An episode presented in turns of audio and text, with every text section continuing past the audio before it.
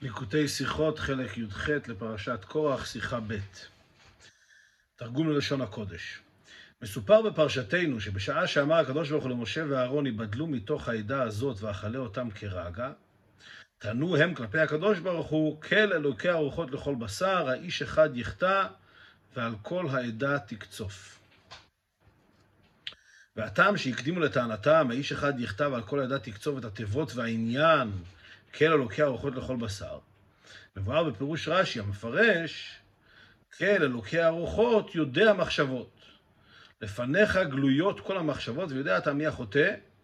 האיש אחד הוא החוטא ואתה על כל העדה תקצוף. אמר הקדוש ברוך הוא, יפה אמרת, אני יודע ומודיע מי חטא ומי לא חטא. אם כן, כאשר משה ואהרון אמרו לקדוש ברוך הוא, כל אלוקי הרוחות לכל בשר, האיש אחד יחטא על כל עדה תקצוף. מפרש רש"י, למה הם הקדימו את המילים כל אלוקי הרוחות לכל בשר? הם, הם, אז הם רמזו בזה שהקדוש ברוך הוא הרי יודע, אלוקי הרוחות, הוא יודע את הרוח ואת הנפש של כל אחד, יודע המחשבות של כל אחד, ואם כן, הוא יכול לדעת בדיוק מי החוטא ומי לא החוטא, ואם כן מובנת השאלה, איש אחד יכתב על כל עדה תקצוף, אז למה להעניש את כל בני ישראל כאשר החוטא הוא רק אדם אחד? אז זהו פירוש רש"י, אבל אינו מובן. לשם מה הייתה נחוצה הדגשה שהקדוש ברוך הוא אלוקי הרוחות לכל בשר? לצורך טענת האיש אחד יכתב על כל עדה תקצוף, היה די להקדים כן אלוקי הרוחות, ללא הוספת לכל בשר. שואל הרב, לכאורה זה מסביר למה, למה הם פנו לקדוש ברוך הוא בשם כל אלוקי הרוחות. אבל זה לא מסביר למה השתמשו בביטוי אלוקי הרוחות לכל בשר. מספיק שהיו אומרים, כן אלוקי הרוחות, האיש אחד יכתב על כל עדה תקצוף. מוסיף הרבה, ויתרה מזו אינו מובן. איתא בירושלמי, אחד השומע קללת השם מישראל ואחד השומע מפי עקום, חייב לקרוע. מאי תימה?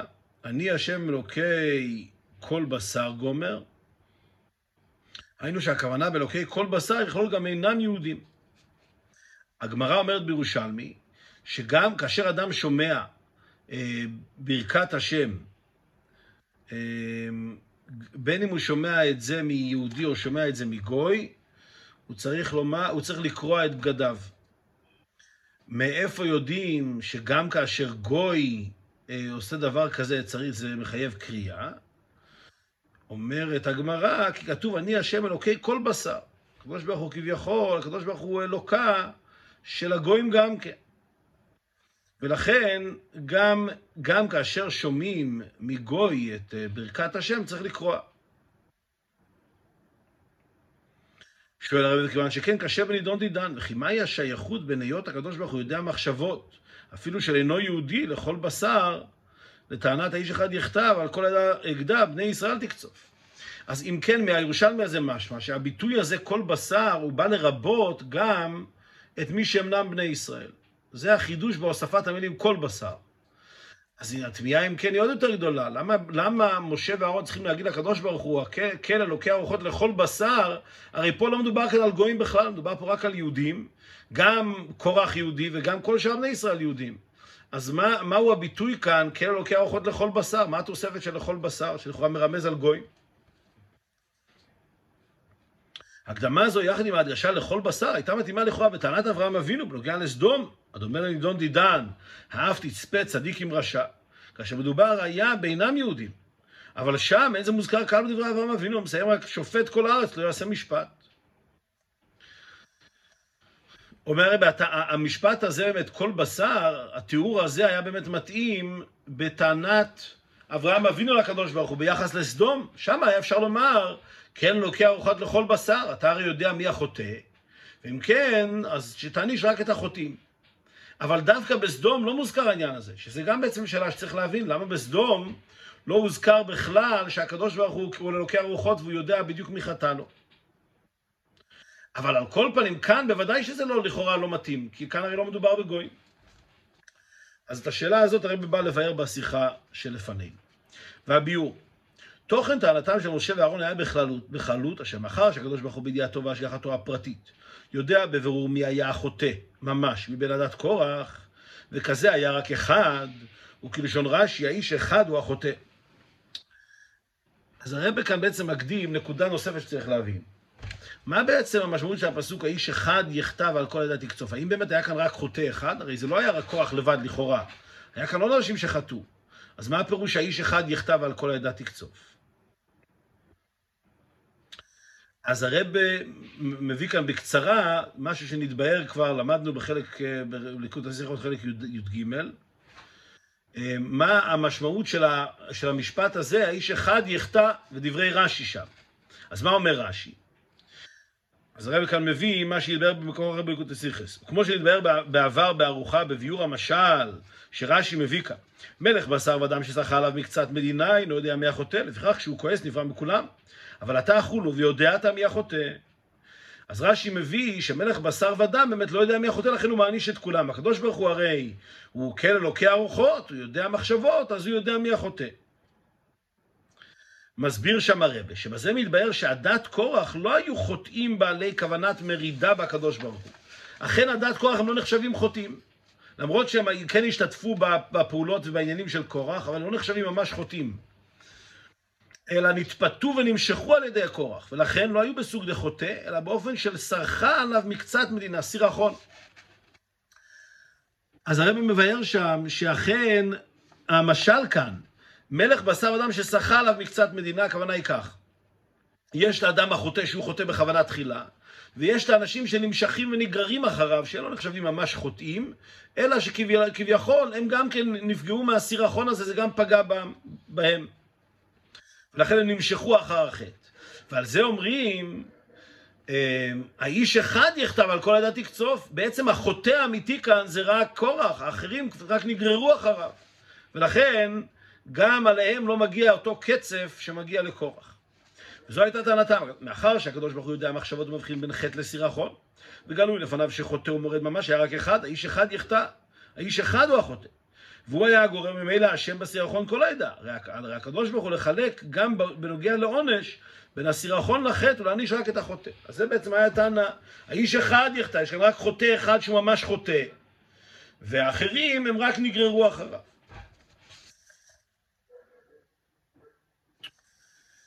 ובזה מובן, מדוע לא מצילו הקדמת אלוקי הרוחות גומר וכיוצא בנתנת אברהם אבינו? מפני ששם היה רק חילוק בין צדיק לרשע, הניכר בגלוי במעשה. והסוג דסרחו לא היה קיים, מילא ידיעת המחשבה כדי להבחין בין סירחון לחטא לא הייתה נוגעת. אומר רבי כעת נבין למה העניין הזה של אלוקי הרוחות נוגע רק כאן ולא נוגע לדוגמה לסיפור של אברהם אבינו וסדום. כי מה הפירוש לפי הביאור של הרב, מה הפירוש אה, אלוקי הרוחות, שהקדוש ברוך הוא כביכול יודע את המחשבות, שהוא יכול להבחין בין מי שחטא באמת, מי שבכוונה בזדון חטא, לבין מי שנגרר. דבר כזה, דבר שאי אפשר לראות אותו כלפי חוץ. זה רק צריך לדעת טוב את המחשבה ואת הלב של האדם, בשביל לדעת האם הוא באמת היה חוטא כאן בכוונה תחילה, או שהוא היה רק נגרר. ולכן דווקא כאן אמרו משה ואהרון, כן, לוקי הרוחות, אתה הרי יודע מי החוטא ומי הנגרר. לעומת זאת, בסדום ועמורה, שם לא שייך לומר אה, שהקדוש ברוך הוא צריך לדעת מחשבות. כל אחד ראה מי החוטא ומי לא חוטא. ולכן שם אברהם אבינו לא הזכיר את העניין הזה, רק פה הוזכר העניין של לוקי הרוחות. אז כן מובן כעת, אה, למה העניין של לוקי הרוחות מתאים דווקא כאן, ומה הכוונה של הטענה, האיש אחד יחטא, כי אכן רק יש איש אחד שהוא חטא ממש, ואחרים נגררו אחריו, ובשביל לדעת להבחין ביניהם צריך שיהיה כאלה אלוקי הרוחות. אבל כמובן עדיין לא תירצנו את השאלה למה צריך להוסיף כאן כאלה אלוקי הרוחות לכל בשר, הרי לא מדובר כאן על גוי. אבל לפני שהרבא יתרץ את השאלה הזאת, הרבא יבהר כאן עוד דבר נוסף. לפי זה מדויק גם מה שנקט כאן רש"י הלשון יודע מחשבות, ויודע אתה מי החוטא. וכן בתשובת הקדוש ברוך הוא אני יודע ולא לשון ידוע כלשון השגור בדברי חז"ל, גלוי וידוע לפני מי שאמר והיה העולם. בפרט שרש"י עצמו פתח כאן בלשון לפניך גלויות כל המחשבות, אם כן היה מתאים לכאורה שיסיים באותו הסגנון, וידוע לפניך.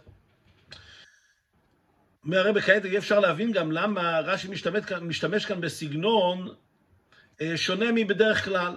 רש"י פותח במילים גלוי וידוע לפני מי שאמר והיה העולם, אה, סליחה, לפניך גלויות כל המחשבות.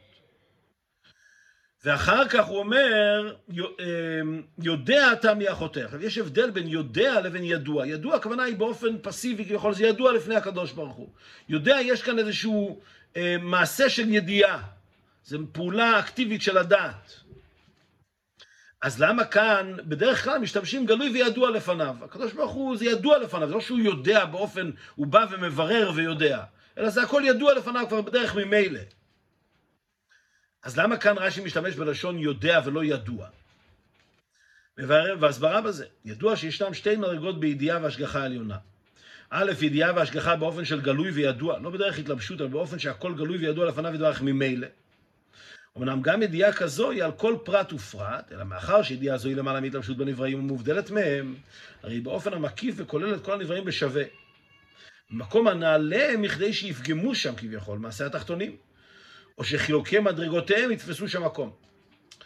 אז מבואר בחסידות שישנם שני דרגות בידיעה של הקדוש ברוך הוא. יש דרגה כזאת שאין, שהקדוש ברוך הוא אין לו יחס פרטי של ידיעה אצל כל פרט ופרט, אלא מדובר בדרגה כזאת שהיא למעלה מכל הפרטים של הבריאה, אבל הכל גלוי וידוע לפניו בדרך ממילא. זה לא באופן של התלבשות שהקדוש ברוך הוא יכול, יודע, ויש כאן איזושהי ירידה לברר ולדעת.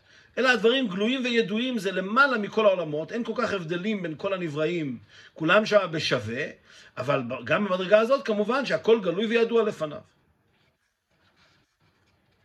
ואז שם הידיעה היא באופן של גלוי וידוע, וגם מעשי התחתונים באמת לא משפיעים שם, אין להם באמת משמעות והשפעה על המדרגה הזאת, זו מדרגה שהיא למעלה ממעשי הנבראים. וגם חילוקי המדרגות שלהם שם גם כן לא ניכרים, מכיוון שזה דרגה כזאת שהיא למעלה מהעולמות. יש מדרגה אחרת בידיעה של הקדוש ברוך הוא, ב' ידיעה והשגחה באופן של יודע, כביכול הקדוש ברוך הוא עוסק בידיעת הדבר, בדרך התלבשות. בזה ישנם חילוקים באופן הידיעה וההשגחה בהתאם למדרגת כל נברא. מפני זה, הנה מידיעה, מידיעה זאת דווקא נמשך עניין שכר ועונש בדרגות שונות לפי מעשה התחתונים. לעומת זאת יש מדרגה שנייה שזה מדרגה של יודע, הקדוש ברוך הוא כביכול עוסק בידיעת הנבראים, יש כאן אור כזה או דרגה כזאת של אלוקות שכביכול יורדת ומתלבשת בנבראים, ושם יש ידיעה באופן פרטי אצל כל נברא לפי עניינו, וגם המעשים והחילוקים בין המדרגות הם, הם, הם נוגעים שם, ולכן שם יש מושג של שכר ועונש. וזהו דיוק רש"י יודע ולא ידוע, מפני שכאן נוגעת הידיעה וההשגחה הפרטית, שממנה נמשך שכר ועונש. ויתר על כן, זו ידיעה באופן של התלבשות, להתעסק בפרטי העניינים של הדת כוח, עד כדי שאני מודיע מי עבר רק על הסירחון ומי החוטא. אז כעת מובן למה רש"י משתמש כאן בלשון יודע. מכיוון שבקשת משה רבינו, משה ואהרון לקדוש ברוך הוא היה, האיש, הטענה שלהם, האיש אחד יכתב על כל העדה תקצוף, והכוונה היא שהוא ידע מי להעניש, שקורח אה, יוענש באופן אחד, יענש באופן אחד, והנגרים אחריו לא מגיע להם אותו עונש וכולי. אז מכיוון שפה מדובר בדרגה כזאת, שרואים את החילוק בין הנבראים, ומדובר פה על העניין של עונש, אז כאן יותר מתאים לומר את הלשון יודע, כי מדובר על דרגה כזאת שהיא באמת מתלבשת בנבראים, ושם נוגע המעשים של הנבראים, וממילא יש עניין של שכר ועונש. אז כעת מובן למה רש"י בלשונו גם משתמש בלשון יודע ולא ידוע. בהתאם לזה אנחנו מבינים שכאן מדובר באמת על דרגה כזאת של השגחה פרטית, שהקדוש ברוך הוא כביכול מתלבש בנבראים לדעת כל אחד את מעשיו ומה מגיע לו ואיזה סוג של עונש ושכר מגיע לו. אז מכיוון, ברגע שאנחנו נבין את המושג של השגחה פרטית ואת ההשגחה הפרטית שהייתה כאן, נבין גם למה משתמשים בלשון כן אלוקי הרוחות לכל בשר. הכיצד? מבאר הרי בידועה שיטת הרמב"ם מורה נבוכים, שרק על מין האדם ישנה השגחה פרטית. השגחה על אדם פרטי, אבל בנבראים דומם צומח חי, ההשגחה היא על כללות המין ולא על הפרטים בפני עצמם. הרמב"ם מבאר באריכות מושג של השגחה, השגחה עליונה, שבמין האדם, בבני האדם, יש לכם השגחה פרטית על כל אחד ואחד. לעומת זאת, במינים של דומם, צומח וחי, אין השגחה פרטית, אלא השגחה כללית. כלומר, השגחה על המין, על הסוג, אה, סוג הצומח, יש לו השגחה כללית או סוג מסוים של צומח, אבל לא על כל פרט ופרט בפני עצמו. כמו כן בבעלי חיים וכמו כן בדומם. נוסף לזה אומר הרמב"ם, מן האדם גופה, ההשגחה אינה שווה בכולם. אלא היא מתחלקת לפי דבקות, של, אה, דבקות שכל האדם הקדוש ברוך הוא.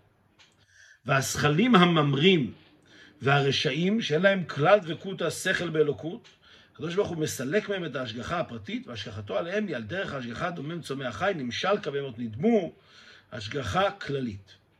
אומר הרמב"ם, גם במין האדם, כל עוד האדם אכן דבוק בקדוש ברוך הוא, והוא עוסק, השכל שלו דבוק בלימוד התורה וכולי, אז יש עליו, יש עליו השגחה פרטית. אבל ברגע שאדם אה, מסלק או אה, נפרד מהדבקות בקדוש ברוך הוא, כפי שהרמב"ם קורא להם זכלים וממרים, אז אנשים כאלה, אז uh, בעצם uh, ההשגחה עליהם היא כמו על בעלי חיים. נמשל כבהמות נדמו, וגם ההשגחה עליהם היא נעשית באופן של השגחה כללית בלבד, ולא השגחה פרטית. וכפי שהדבר הזה מרומז בפסוק, דכתיב, והסתרתי פניי מהם גומר, ומצאו רעות רבות וצרות, גומר. על, ש... על כי אין אלוקיי בקרבי מצאוני הרעות האלה. פירוש, על ידי זה שבני ישראל מנתקים עצמם מהקדוש ברוך הוא, הרי נעשים מבחינת מופקר למקרה. והצרות באות עליהם דרך מציאה כאילו מעליהם. זה הפירוש שכאשר התורה מדברת על בני ישראל באופן של חטא ועוון, אז שם כתוב, והסתרתי פניי מהם ומצאו רעות רבות. כי כאשר בני ישראל נפרדים כביכול מדבקותם בקדוש ברוך הוא, אז כל מה שקורה זה מעין מציאה, זה דבר שכאילו קורה במקרה, מכיוון שאין עליהם השגחה פרטית.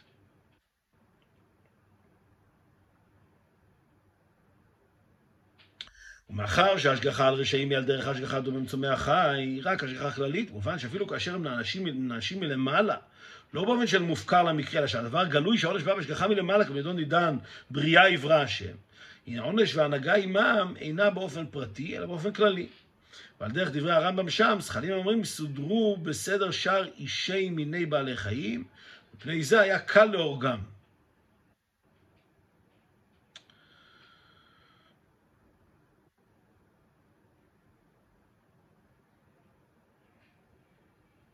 אז אמ, אם כן מובן, שכאשר בני ישראל במצב של רשעים שסרחו והתנהגו לא כמו שצריך, אז גם כאשר יש עניין של עונש, אבל העונש הוא לא מגיע באופן של השגחה פרטית מדוקדקת על כל אחד ואחד, מכיוון שאנשים רשעים הם על דרך בעלי החיים, שיש להם רק השגחה כללית. ואם כן, גם העונש הוא מגיע באופן כזה שזה עונש כללי על סוג מסוים של בני אדם. אין שם ירידה כזאת מדוקדקת לפרטים, כי הירידה הזאת היא ירידה של השגחה פרטית. והשגחה פרטית יש רק על אלה שדבוקים בקדוש ברוך הוא.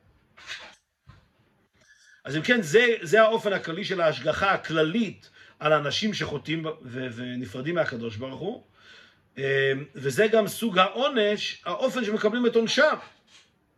שואל הרב, ולפי שיטה זו לכאורה אינה מובנת טענת אלוקי הרוחות גומר איש אחד יכתב על כל עדה תקצוף.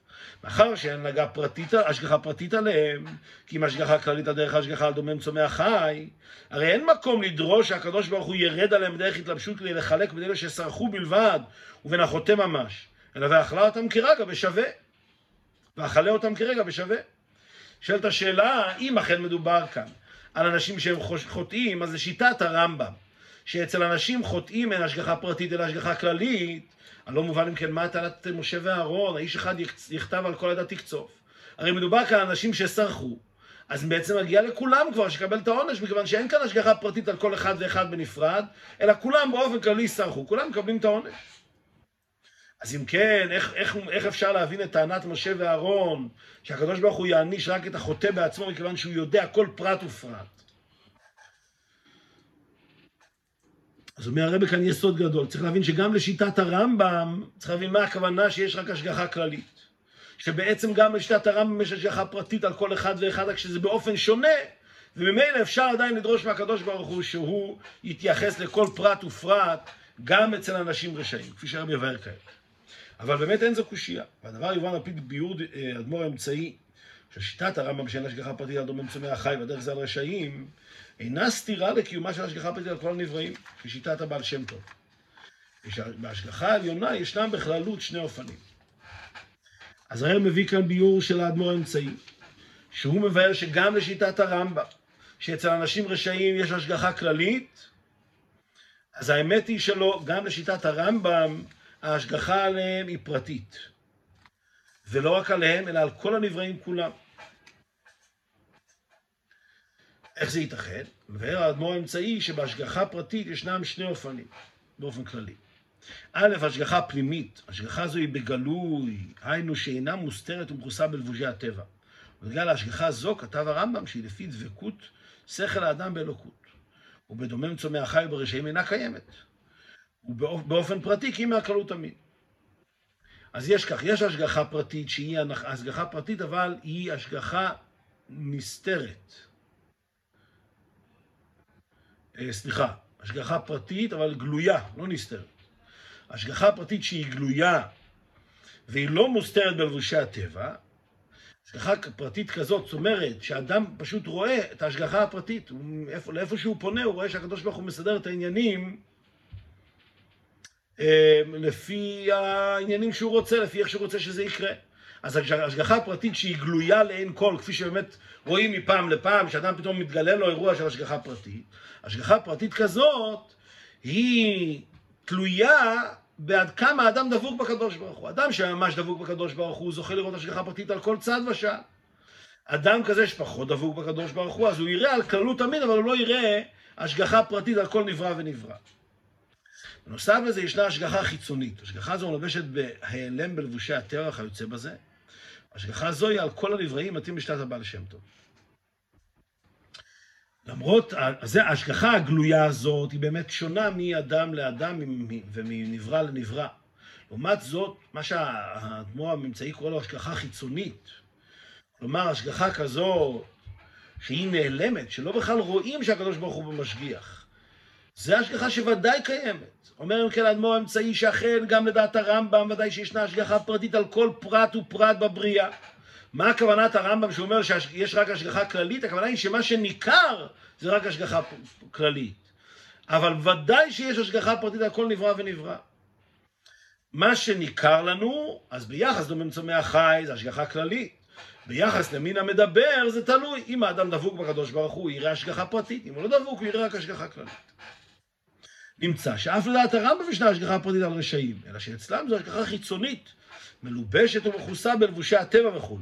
כך שאינו ניכר שכל פרט בא מהקדוש ברוך הוא. אז אם כן, גם לדעת הרמב"ם כך הם הדברים. איך נסביר אם כן את דברי הפסוק, ומצאו רבות רעות רבות, שלכאורה נראה שזה מצ... קורה לבד, לא בהשגחה פרטית. אומר הרב, ואין זו סתירה, כתוב ומצאו רעות גומר, מצאוני הרעות גומר. פירוש הרמב"ם, אשר סוג זה מופקר למקרה, מאחר שהנהגה זו גופה היא בהשגחה פרטית. והסתרתי פניי גומר, אין זה סילוק ההשגחה, כי אם רק והסתרתי פניי. הסתר על ההשגחה הפנימית, עד שיוכל האדם להטעות עצמו אשר צרותיו באופן של מצאוני, ואין מנהג העולם, או נקרה נקראת. אבל באמת, הרי גם אז ההשגחה העליונה היא על כל פרט ופרט. אומר הרבה, שזה הפירוש, ומצאוני רעות רעות וצרות, הכוונה שהקדוש ברוך הוא אומר, כפי שכתוב בתחילת הפסוק, והסתרתי פניי מהם, כלומר הקדוש ברוך הוא אומר, כאשר אתם מתנהגים כמו שצריך, אתם תראו את ההשגחה הפרטית שלי. כאשר אתם לא מתנהגים כמו שצריך, אז והסתרתי פניי, לא תראו את ההשגחה הפרטית הזאת, אבל היא עדיין קיימת, אז אתם תחשבו, מכיוון שאתם לא רואים את ההשגחה הפרטית, אתם תקבלו את הרושם כאילו זה באופן של ומצאו נראות רבות כאילו זה קרה בעצמו מנהג העולם. אבל האמת היא שזה רק העלם והסתר, ובאמת הקדוש ברוך הוא נמצא שם וגם כן משגיח בהשגחה פרטית גם על העניינים האלה. על פי כל הנ"ל, מובנת שייכות ההקדמה אלוקי הרוחות לכל בשר, לטענת האיש אחד יכתב על כל היד יקצור. עכשיו נבין את שתי השאלות. קודם כל נבין, השאלה האחרונה ששאלנו, איך אפשר לבקש מהקדוש ברוך הוא השגחה פרטית לדעת הרמב"ם? הרי פה מדובר על רשעים, ורשעים יש בהם רק השגחה כללית, אז התשובה היא שגם לרשעים יש השגחה פרטית, רק שההשגחה הזאת היא נעלמת ונסתרת. אז מילא מובן שכאשר מגיע מצב כזה, של מצב של עונש, אז משה ואהרון טוענים לקדוש ברוך הוא שצריך שרק האיש אחד, רק אותו איש החוטא הוא זה שיקבל את העונש. יובן, יובן, יובן כעת גם כן למה לשון הפסוק הוא כן אלוקי הרוחות לכל בשר. מכיוון שמדברים כאן גם על השגחה כזאת שהיא על דרך ההשגחה שישנה באומות העולם, כפי שהרבי יסביר כעת. כמבואר לאלה סעיף א' בתיבות אלוקי כל בשר, נכללים גם אינם יהודים. כמו שהגאון הרוגצ'ובי היה כתוב, אני השם אלוקי כל בשר מיוסד הירושלמי הנ"ל, רצונו לומר השגחה פרטית גם בבני נוח. אמרנו כל בשר הכוונה היא גם לגויים, כפי שאומר הירושלמי. ואכן הרוגצ'ובר על הפסוק הזה אומר, מה הכוונה אלוקי, אלוקי כל בשר? הכוונה היא השגחה פרטית גם בבני נוח.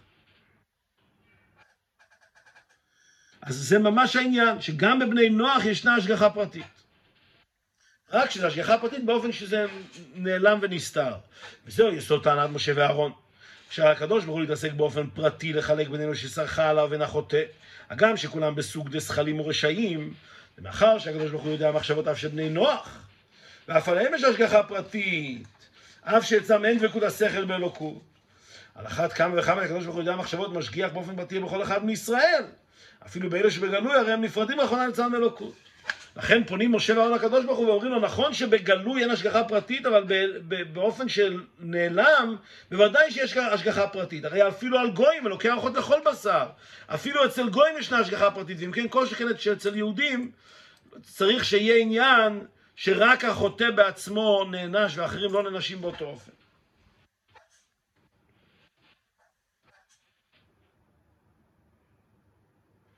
מוסיף הרבה, הגם שכאשר יהודי אינו עושה רצונו של מקום השגחה עליו, היא על דרך ההשגחה על אומות העולם, השגחה חיצונית המלובש בלבושי הטבע כנ"ל. אף על פי כן יש לו חילוק עיקרי בין אופן ההתלבשות בהשגחה על בני ישראל להבדיל על אומות העולם.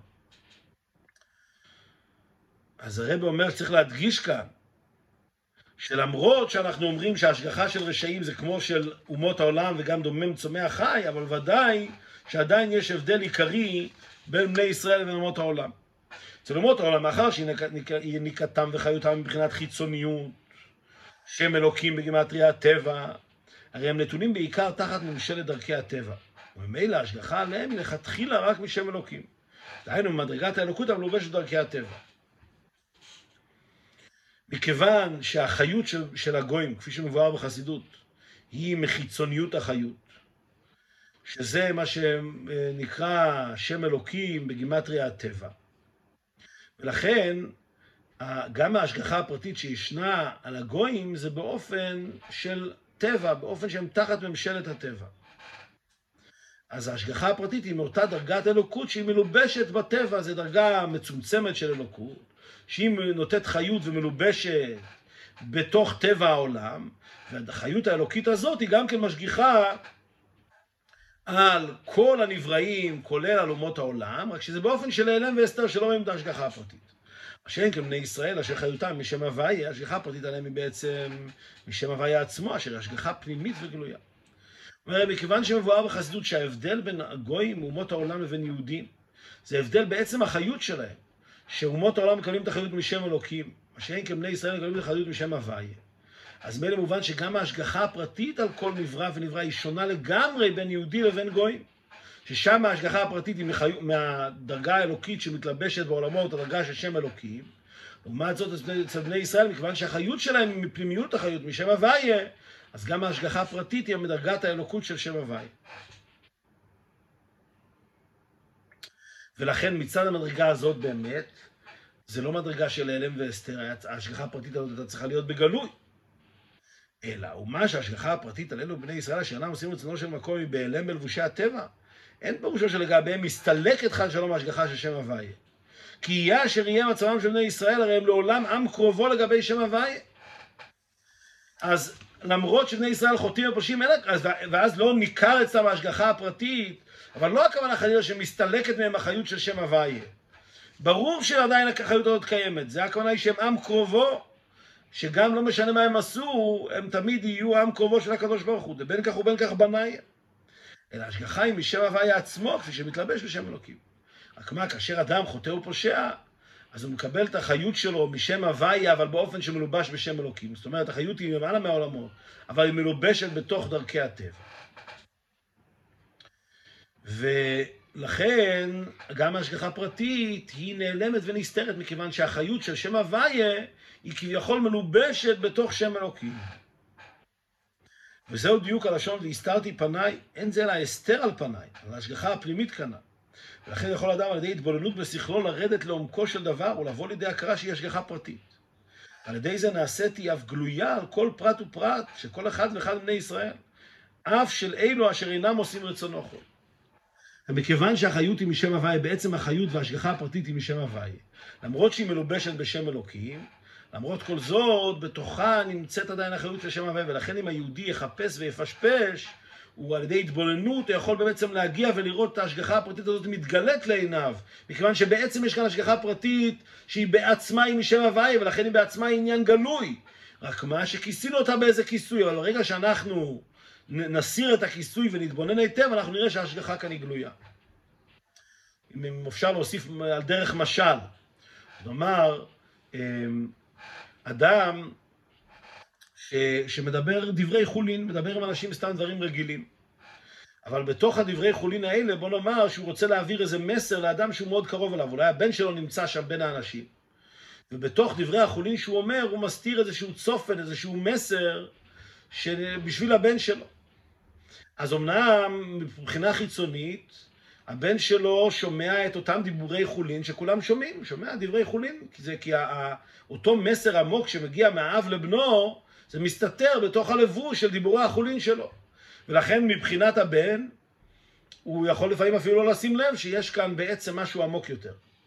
לעומת זאת, מצד האבא הוא יודע שבעצם הוא, מה, הדברי החולין שהוא אמר לאחרים זה עניין חיצוני לגמרי. בתוך הדברי החולין האלה מסתתר כאן איזשהו מסר, מסתתר כאן איזשהו צופן דווקא לבן שלו. אז מבחינת האבא, בוודאי שאין כאן שם אלוקים, אין כאן את הכיסוי החיצוני. יש כאן אה, שם הוויה, יש כאן את הגילוי הפנימי הזה. רק מה, הגילוי הפנימי הזה הוא מכוסה באיזשהו עניין של דברי חולין. ואומנם, אם הבן באמת יתבונן טוב טוב בדברים, הוא יכול למצוא בתוך אותם דברי החולין את העומק הנעלה הזה, ואז באמת יתגלה אצלו העניין הזה של שם הוויה, למרות שזה מלובש בשם אלוקים. ובזה מבוארים גם התוכן והתכלית בהנהגת והסתרתי פניי גומר, שעל ידי זה יכול אדם להטעות עצמו שהצרות הבאות עליו הן באופן של מצאוני מעליהם ולא מאת השם.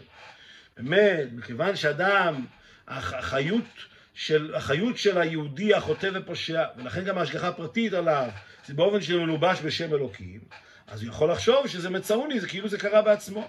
שהרי לכאורה יש מקום לשאול, כוונת הנהגה זו הרי היא לעורר את בני ישראל לתשובה. אבל איך יכול מצב של והסתרתי גומר לעורר לתשובה אל השם, בשעה שאדם אינו מרגיש האיסורים בהשגחה פרטית מאת השם, ולכן יכול לעלות בהדעתו שמצב זה נקרא נקראת, ולא בכוונה לעורר לתשובה. אומר לכאורה גם זה עצמו תמוה.